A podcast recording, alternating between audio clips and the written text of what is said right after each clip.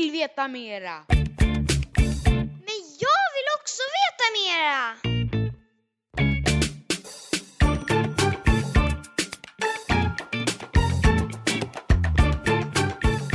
Välkommen till Europeiska investeringsbankens förklarande miljöpodd Jag vill veta mera.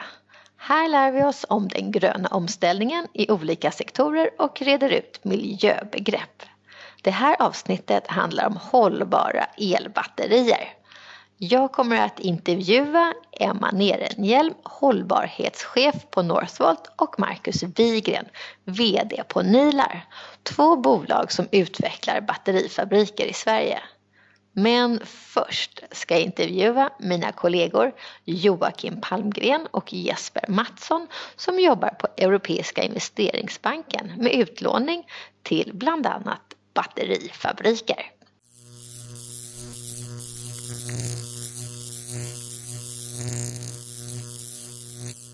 Välkommen eh, Jesper och Joakim. God morgon. Tackar, tackar. Så där, det här är ju en förklarande podd. Så jag tänkte innan jag börjar fråga er lite olika frågor om hållbara batterier så kanske Jesper, kan inte du förklara vad är hållbara batterier? Ja, men det kan jag. Eh, hållbarhet handlar i korthet om social, ekonomisk och miljömässig hållbarhet. Eh, där hållbara batterier är battericeller och batterimoduler som är producerade med det lägsta möjliga miljöavtrycket samtidigt som det är kostnadseffektivt. Hållbara batterier, eller som man säger på engelska sustainable, innebär att batterierna har en bättre prestanda och har en längre livslängd än andra batterier, vilket i sig reducerar miljöpåverkan av elektriska fordon och batterier för energilagring. Andra aspekter av hållbara batterier är att förlänga livslängden av batteriet i frågan, där man till exempel kan använda batterier först i elektriska fordon och sedan återanvända dem som stationära batterier för energilagring i bland annat hushåll. Eh, detta i sig reducerar den övergripande miljöpåverkan av batteriet eh, över dess livslängd. Eh, en annan miljöaspekt är återvinningen av batterier och dess råmaterial. Inom detta område forskas det för tillfället väldigt mycket för att förbättra andelen av batteriet som kan återvinnas. Begreppet hållbara batterier utforskar också nödvändigheten till etiska inköp av både råmaterialen och produktionen sedan av råmaterialen. Vilken bra förklaring. Ehm, om man tänker då, vad, vad, använder man hållbara batterier? Joakim, kan inte du berätta hur det ser ut i transportsektorn?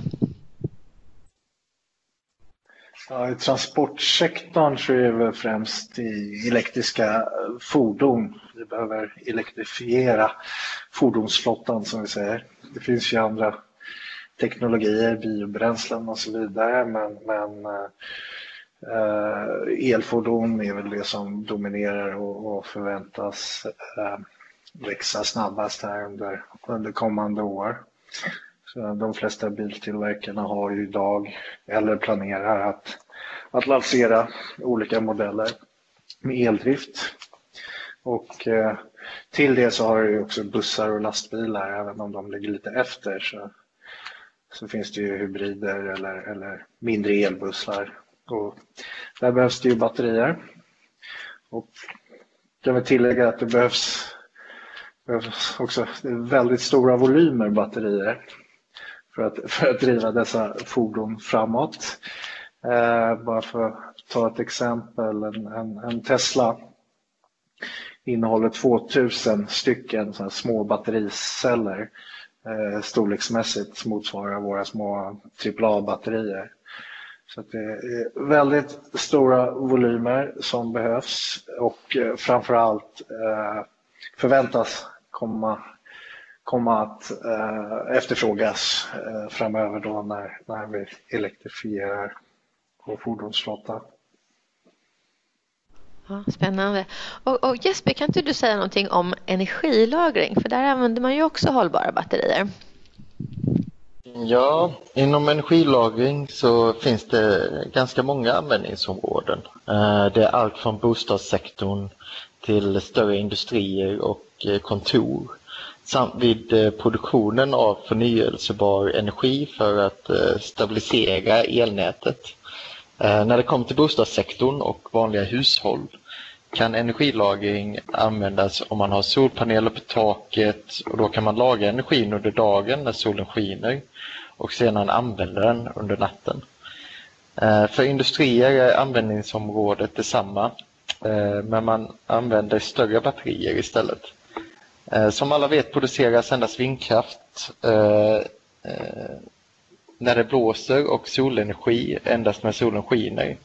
Därav kan batterier användas för att stabilisera elnätet och användas eh, vid något som kallas peak shaving, vilket i enkelhet menas med att när efterfrågan för elektricitet är högre än utbudet eh, så kan man då använda eh, energilagren och tillföra elektricitet till elnätet för att stabilisera det. Batterier för energilagring har även kapaciteten att användas som reservgeneratorer för både hem och företag vid en blackout. Vilket kan vara speciellt nödvändigt med det extrema vädret som klimatförändringen kan bidra till. Ah, bra. Um, om man tänker då hållbara batterier, det låter ju bra, men, men, men, kan man minska utsläppen i transportsektorn, Joakim? Ja, elektriska fordon i sig minskar utsläppen, men, men som Jesper har varit inne på så handlar det om, om mer än det med hållbarhet. Det blir eh, mer och mer fokus på produkter, inte bara fordon. Eh, på totala miljöavtrycket, det vill säga inte bara under, under livslängden i trafik eller användningstiden utan även tillverkningsprocessen. Och det stora här med batterier är väl att, att eh, tillverka battericeller är en väldigt energikrävande process. Och eh, det är där hållbara batterier kommer in om man använder förnybar energi i, i tillverkning, tillverkningsprocessen. Mm, bra. Och, och, finns det, är det samma sak som gäller då när man minskar utsläpp utöver transportsektorn, Jesper? Jo, men ungefär. Uh, för batterierna för energilagring kan ju lagra energin som produceras uh, till exempel av vind eller solenergi. Eh, vilket, som jag var inne på tidigare, kan hjälpa till att stabilisera elnätet under vindlösa och molniga dagar. Men eh, utöver detta så stödjer ju batterilagringen den bredare utrullningen av förnyelsebar energi vilket är essentiellt för att reducera utsläpp.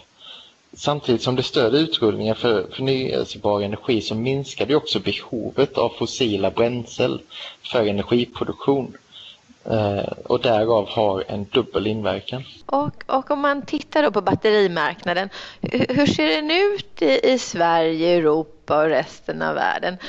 Joakim, kan, kan, kan du någonting om det? Ja, lite, litet hum har jag väl. Eh, om vi pratar om batterierna som, som, eh, som vi använder i våra fordon så kan vi säga att det, det, är en tillväxtmarknad och det är fortfarande mycket som investeras i, i forskning och utveckling. Och eh, som nämnt tidigare så, så, förväntas ju efterfrågan växa enormt under, under kommande år. Det mesta av produktionen sker i Asien. Eh, men vi har ju den här stora omställningen och eh, ser nya stora fabriker för batterier som planeras runt om i världen och framförallt i Europa. Så vi kommer ju fortfarande behöva batterier för, för andra applikationer och så vidare men det, det är det som vi har pratat om, eh, transportsträckan, sektorn med elfordon, att det är det som förväntas driva den här utvecklingen. Då. Eh, bara för att ge en liten fingervisning där experterna säger. De tror att bara i Europa, och då främst i fordonsindustrin, om fem år kommer behöva behöva ett 20-tal fabriker som den som nu Northvolt bygger uppe i norra Sverige. En så kallad gigafactory. Det är ju kul att Sverige är så i framkant här. Ja, jag, jag, skulle också vilja, vilja tillägga att eh, marknaden för energilagren växer också ex, exponentiellt eh, med nästan 40 procent per år för tillfället. Eh, där vi börjar se att batterien för energilagringen blir allt mer ekonomiska med två huvudanledningar till detta. Eh, den större skalan där producenterna kan få ner priserna och framförallt då som Joakim var inne på här att batterierna för eh, elektriska fordon har brett ut utvecklingen för energilagringen där man kan använda eh, den researchen som redan har varit. Eh, och kollar man på, på den historiska marknaden för energilagringen så har vi till exempel att den har tiodubblats endast sedan 2015. Spännande, vilken, vilken omställning. Så då ska vi nu faktiskt få prata med både Northvolt och Nilar som är då två batterifabriker i Sverige. Och så ska vi fråga dem lite liknande frågor och se vad de svarar.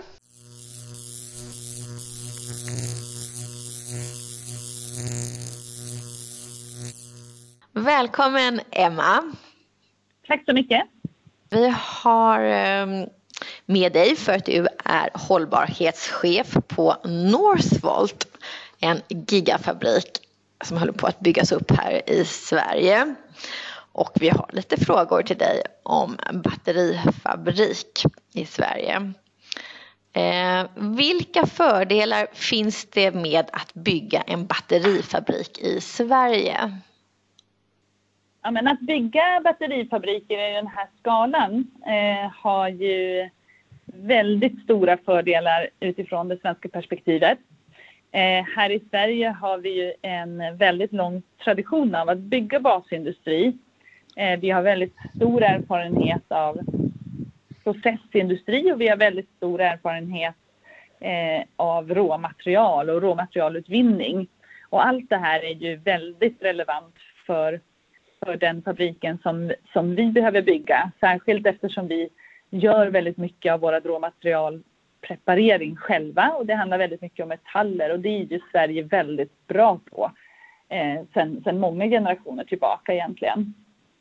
Eh, sen så har ju Sverige naturligtvis en fördel av att vi har så hög eh, grad av eh, vattenkraft och vindkraft i vårt elnät. Och särskilt i norra Sverige så är det så mycket att den här Eh, Eh, batterifabriken som är, kommer att bli en av de största i världen och som kommer att behöva väldigt, väldigt mycket el. Eh, den kommer ändå få ett nästintill eh, nollutsläpp av koldioxid tack vare att vi har så mycket förnybar el i det nätet i Skellefteå.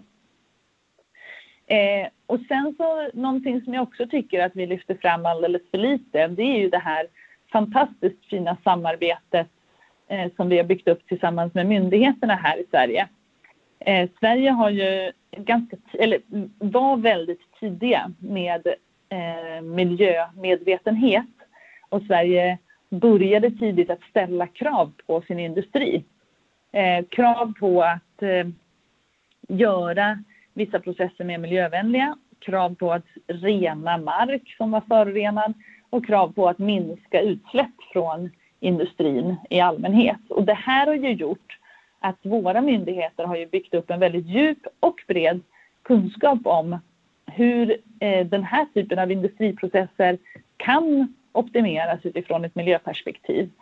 Eh, så i den här resan som vi har gjort över de senaste tre åren tillsammans med våra lokala eh, miljömyndigheter som ju både har en roll att, att ge oss råd men, men också en, roll, att, en roll att hela tiden kontinuerligt granska så att vi faktiskt gör eh, det vi ska och, och eh, ligger i framkant. Eh, den dialogen har varit väldigt lärorik för oss och den har också hjälpt oss att, att inte bara fokusera på eh, att recirkulera alla processer, att bygga upp en återvinningskedja, att få ner vårt koldioxidavtryck, det vill säga de frågorna som ofta ligger på den, eh, på den kommunicerade agendan. Eh, men också att titta på alla de här delarna som jag tror på lång sikt kommer att vara vinnande. Eh, där det, det för mig har varit förbluffande hög kompetens på många detaljfrågor eh, som gör att man känner sig väldigt trygg när man bygger en batterifabrik i Sverige. Dels trygg för att vi är redo för de kommande miljöutmaningarna som jag tror kommer bli globala frågor. Mycket om att skydda våra vatten till exempel. Eh, får ju alldeles för lite eh, uppmärksamhet eh, idag men kommer att få en större uppmärksamhet framgent tror jag. Men också, eh, men också för att vi eh, får hjälp med att göra rätt investeringar redan från början så att vi inte behöver stå inför eh, så många stora eh, omställningar framöver. Eh, och mycket av det har vi faktiskt de myndigheter strukturen i Sverige att tacka för. Mm. Det låter jättespännande och, och det är intressant att du nämner vikten av tradition och samarbete. Vi har ju, det här är ju då en förklarande podd och eh, Jesper har tidigare förklarat ganska bra vad är hållbara batterier. Men, men hur ser ni, hur kan hållbara batterier minska utsläppen i transportsektorn? Eh, ja, men på många sätt. Alltså redan när man sätter ett batteri i en elbil eh, så, så minskar man utsläppen i transportsektorn. Eh, det har alla studier eh, som, som vi ser, sett den senaste tiden slagit fast en gång för alla. Eh, och det är också så att eh, skillnaden mellan ett batteri och en förbränningsmotor är att ett batteri per definition inte omvandlar någonting till, eh, till koldioxid. Så det sker ingen förbränning och det sker ingen omvandling som gör att det blir ett, ett slöseri. Utan de metallerna som man en gång stoppar i batteriet, eh, de metallerna kan man sen eh, utvinna i sin ursprungliga form. Och det är en fundamental skillnad mellan en förbränningsmotor och ett batteri. Och sen idag så står vi bara precis i början på vad som kommer att bli en lång utvecklingsresa för hela transportsektorn när transportsektorn går in i den här elektrifieringen. Eh, och vi har ju sagt att vi ska göra det här eh, hållbart från början. Eh, och det eh, tror jag kommer absolut att vara liksom en, en, en förutsättning på den här marknaden. Men jag tror att om man ska prata om vad som är ett hållbart batteri så är det, ju, eh, så är det verkligen att batteriet har producerats med så långt, lågt avtryck som möjligt.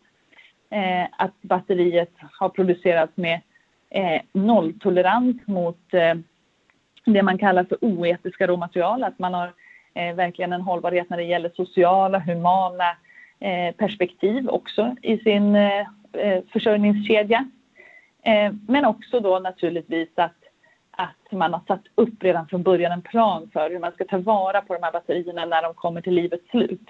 Så att de, de här grundämnena som faktiskt metallerna i batterierna är kan återföras in i nästa generations batterier.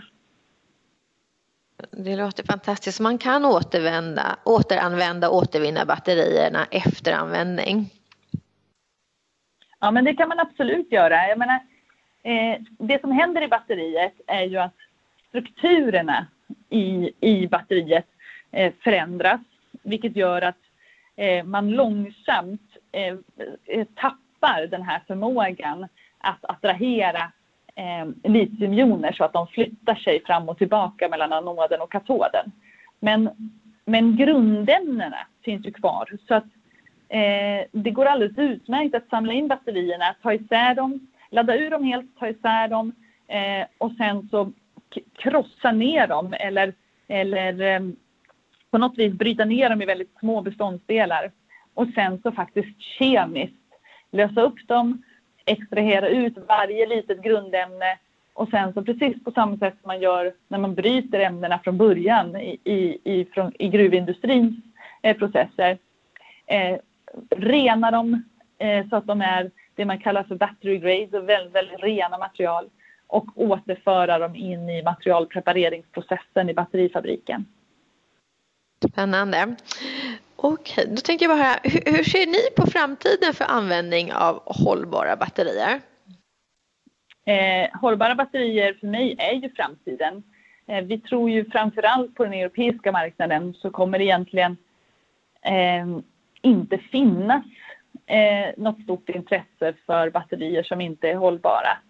Eh, sen vet vi också att eh, det finns eh, ett stort intresse från allmänheten och från lagstiftarna att säkerställa dels att det finns en vad man kallar för backstop, alltså en nedre gräns för hur ohållbart ett batteri får vara på den europeiska marknaden. Eh, men det finns också ett väldigt, väldigt stort intresse för att, eh, för att det ska vara, eh, finnas en skyldighet att märka sitt batteri. Så att man måste berätta för den som köper en elbil vad koldioxidavtrycket har varit i produktionen, hur stor del av batteriet som är eh, återvunnet och kanske till och med en viss spårbarhet så att den som köper ett batteri får veta var råmaterialet kommer ifrån. Eh, så att hållbarhet för omställningen kommer att bli otroligt viktigt och man känner väldigt tydligt av eh, en, ett krav ifrån marknaden att om vi nu ska göra den här stora omställningen där vi ska välja en helt annan typ av bilar eh, eh, som vi då ska köpa för våra privata pengar, eh, då måste det också kännas 100 procent eller mer rätt i själ och hjärta. Eh, och, och jag, det jag ser eh, hos lagstiftarna och det jag ser hos eh, billeverantörerna som ju också ställer om väldigt mycket just nu, det är att de är, väldigt, de är verkligen beredda att göra det här jobbet. Eh, och de, är, de har tack vare Northvolt tror jag lite grann sett att det finns också batterier att få tag på som faktiskt har den här ambitionen.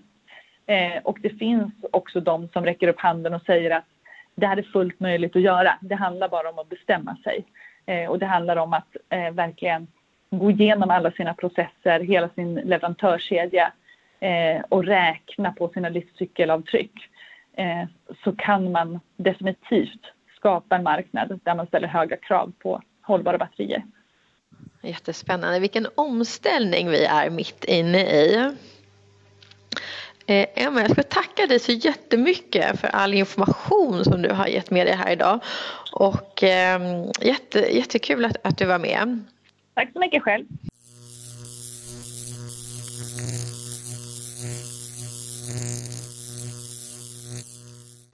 Välkommen Marcus.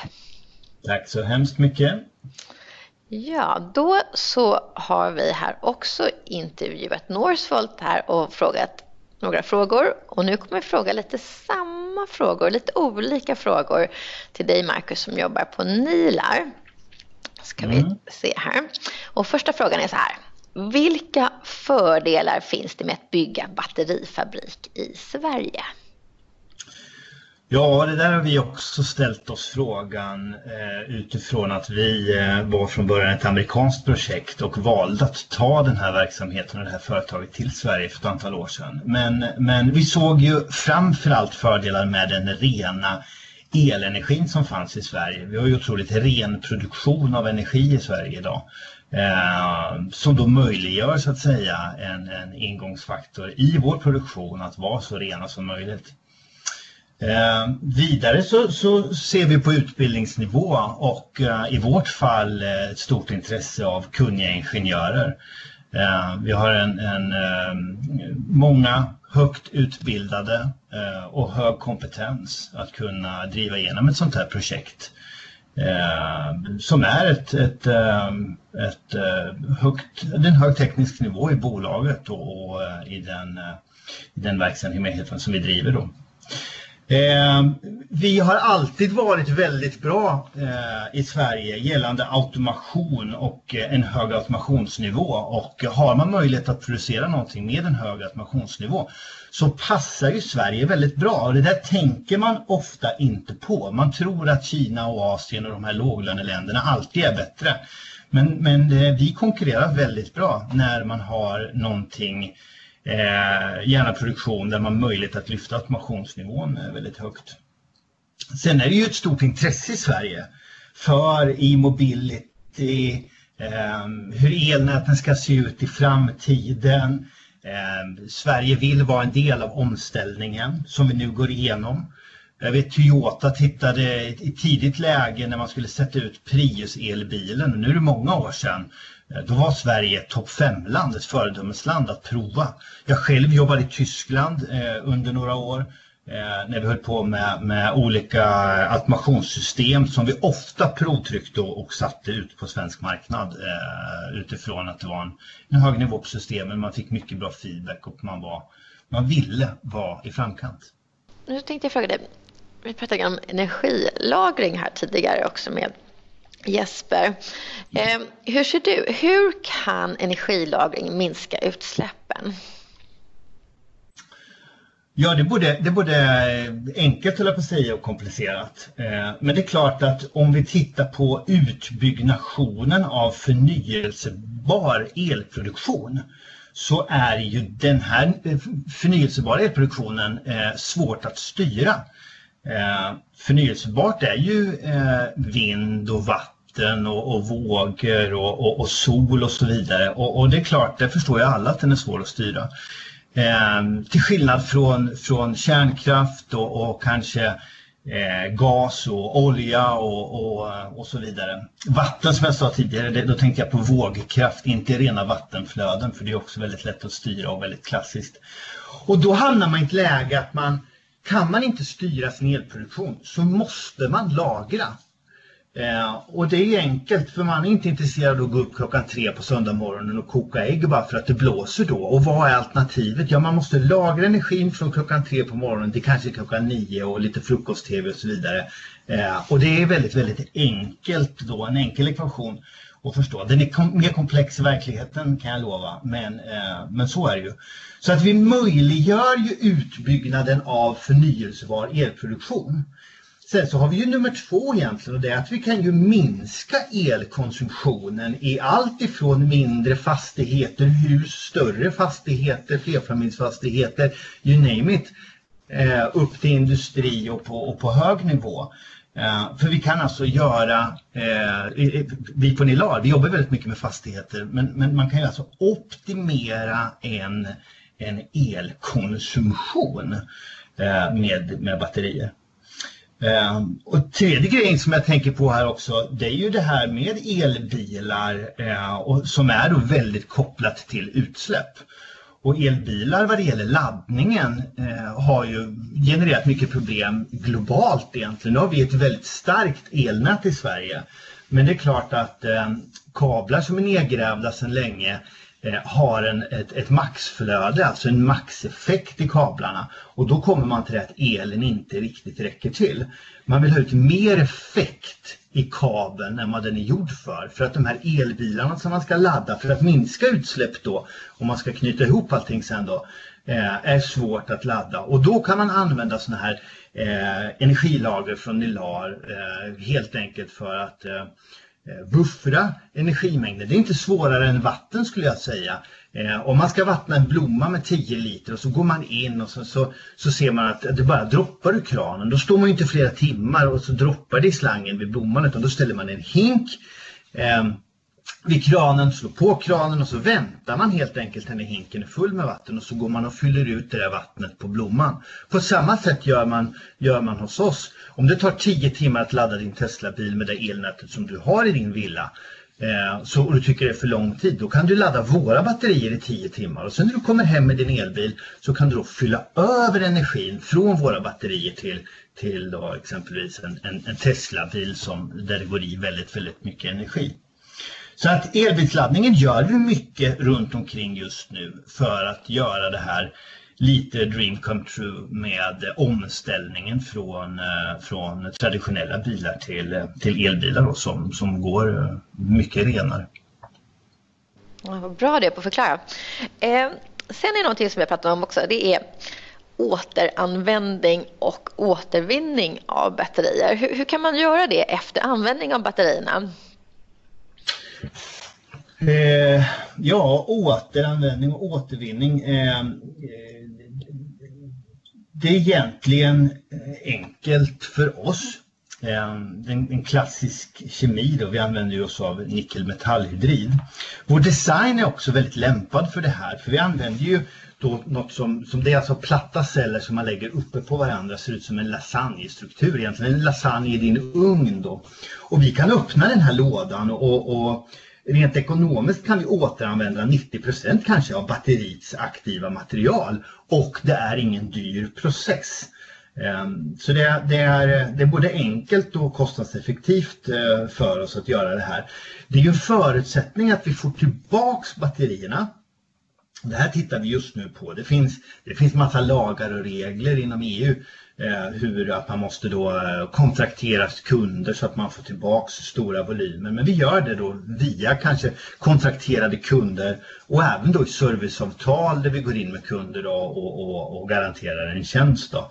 Så att i vårt fall eh, så är det väldigt lätt att återanvända Eh, aktivt material, framförallt aktivt material i, i vår batteriproduktion.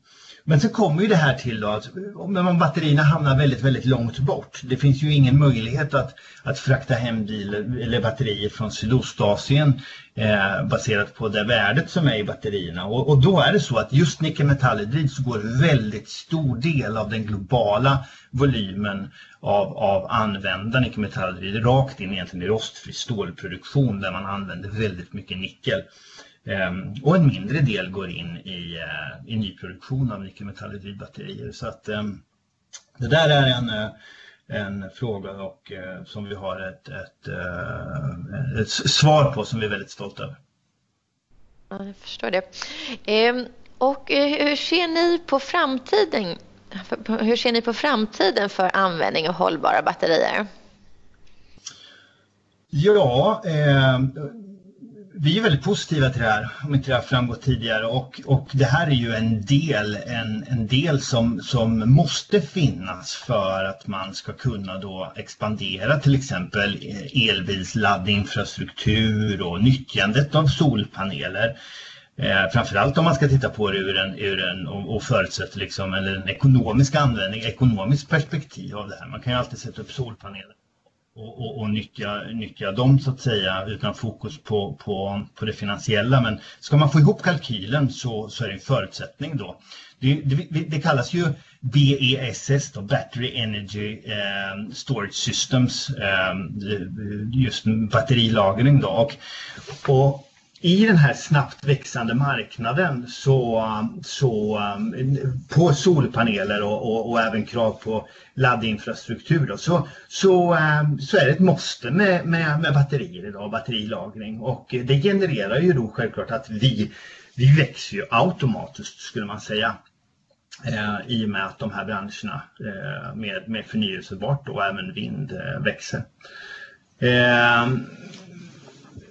Alltså användningen av, av eh, hållbart jag skulle säga kunder uppskattar ju eh, våra batterier. Vi diskuterar ju mycket hållbara kretslopp och, och, och eh, vi har ett väldigt långt liv eh, att erbjuda och, och eh, man tittar mycket på en ekono, att det på ett ekonomiskt sätt ska kunna eh, recirkuleras. Liksom. Eh, så Vi nyttjar väldigt lite elenergi i vår produktion och har massa säkerhetsaspekter också eh, just för våra nickelmetallhydridbatterier. Att det är inga häftiga brandförlopp och det exploderar inte och vi utvecklar inga gaser. Ehm, så, så, så ser jag lite på det. Så att jag ser ena delen är att det är ett måste för att det ska kunna fungera.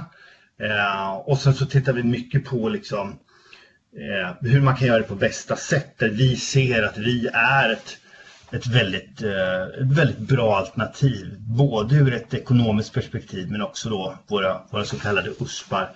Eh, vad vi är bra på, vad vi kan, eh, vad vi kan leverera till kunden då. Eh, ur ett totalperspektiv i den här, i den här omställningen. Mm, ja, det är mycket som kommer hända här. Jesper, har du kanske någon fråga eller kommentar till Marcus? Jo, men jag tänkte ju energilagring är ju en ganska spännande marknad och eh, den är ju relativt ung. Eh, tänkte jag att du eh, kanske kunde dela din syn på energimarknaden, äh, energilagringsmarknaden och vilken fas den är i? En ung marknad, en ostandardiserad marknad. Ehm, jag eh, har själv jobbat inom, inom eh, svensk basindustri, tung industri, där kunder alltid visste vad man ville ha. Eh, här vet sällan kunden det. Mycket guidning. Men det blir bättre och bättre. Vi har ju under, jobbat nu under många år så att säga och kommit till en punkt där det blir mer standarder eh, ute på, på marknaden som man kan hålla sig, hålla sig till eh, för att få olika delkomponenter att fungera i ett, i ett komplett system. Så att det går framåt, det går fort framåt, eh, det är jättehäftigt Eh, men eh, det är lite kämpigt ibland eh, just baserat på det jag precis nämnde här då. Eh, nej men covid-19 är ju också någonting, det är väl egentligen två olika delsvar där. Det ena är ju att eh, det här är så connectat eller alltså eh, med, med en, en, en framtid som vi gärna vill ställa om till så att det finns liksom ingenting finns inga, inga indikationer på att man vill mindre eller vill jobba mindre med det här. Men det är klart att vi ser en, en, en, en kraftig ehm, eh, kraftig konsekvens. En konsekvens då är ju att Eh, man, man pratar mindre, man träffas mindre och jobbar man då i en ostandardiserad bransch eh, där man, man trevar sig fram och testar mycket så, så, så är det ju svårare. Det, det kommer fram mer, eller eh, färre svar och eh, fler frågeställningar är, är kvar där ute det är mycket enklare att jobba i en, en traditionell standardiserad bransch där man, det är liksom ett go with the flow lite, att det, det, det snurrar på i alla fall. Har, har, du märkt att under tiden av covid de senaste månaderna har marknaden förändrats och eh, eh blivit mer van vid att, eh, att vara eh, att ni har möten via eh, Zoom eller eller liknande. Hur, hur, hur har ni löst allt det här? Ja, alltså jag, jag är chockad. Jag, kan man vara positivt chockad? Jag tror knappt det finns, man kan säga så, men, men det är jag i alla fall. Eh, jag är själv tekniker och, och ehm, hade knappt eh, jobbat med team. Man visste vad Skype var och, och, och de här Zoom och allt det.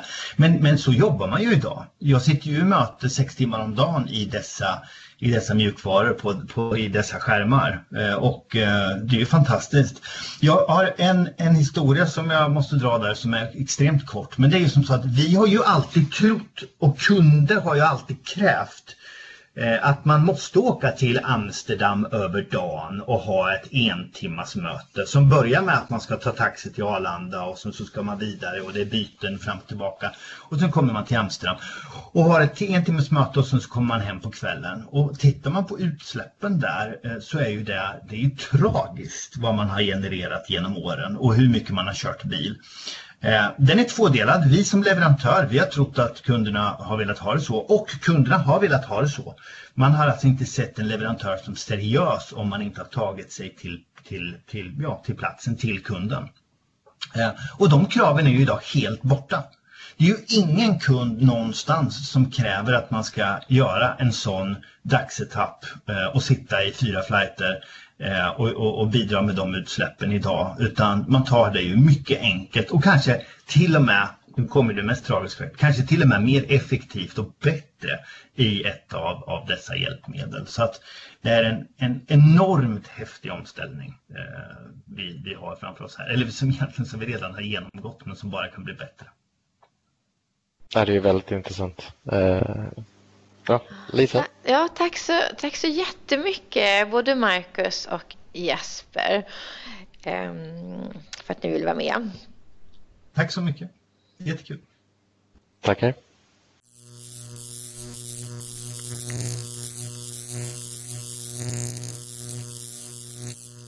I det här avsnittet har vi rätt ut vad hållbara batterier är och att det inte alls bara rör sig om att minska bilavgaser. Hållbara batterier är en väsentlig del av utvecklingen av förnybar energi eftersom batterierna kan lagra energi och stabilisera elnäten. Vi har också fått lära oss att Northvolts nya gigabatterifabrik i Skellefteå kommer att ha ett nästintill nollutsläpp av koldioxid på grund av förnybar energi som vatten och vindkraft. I nästa avsnitt ska vi prata om hållbara fastigheter. Jeremy Hofsaes från Europeiska investeringsbanken inleder och sen kommer Saga Jernberg, hållbarhetschef på Atrium Ljungberg och Amanda Bornecke, en populär miljöinfluerare, att delta. Så lyssna mera om du vill veta mera. Jag vill veta mera! Men jag vill veta mera! Men jag vill också veta mera!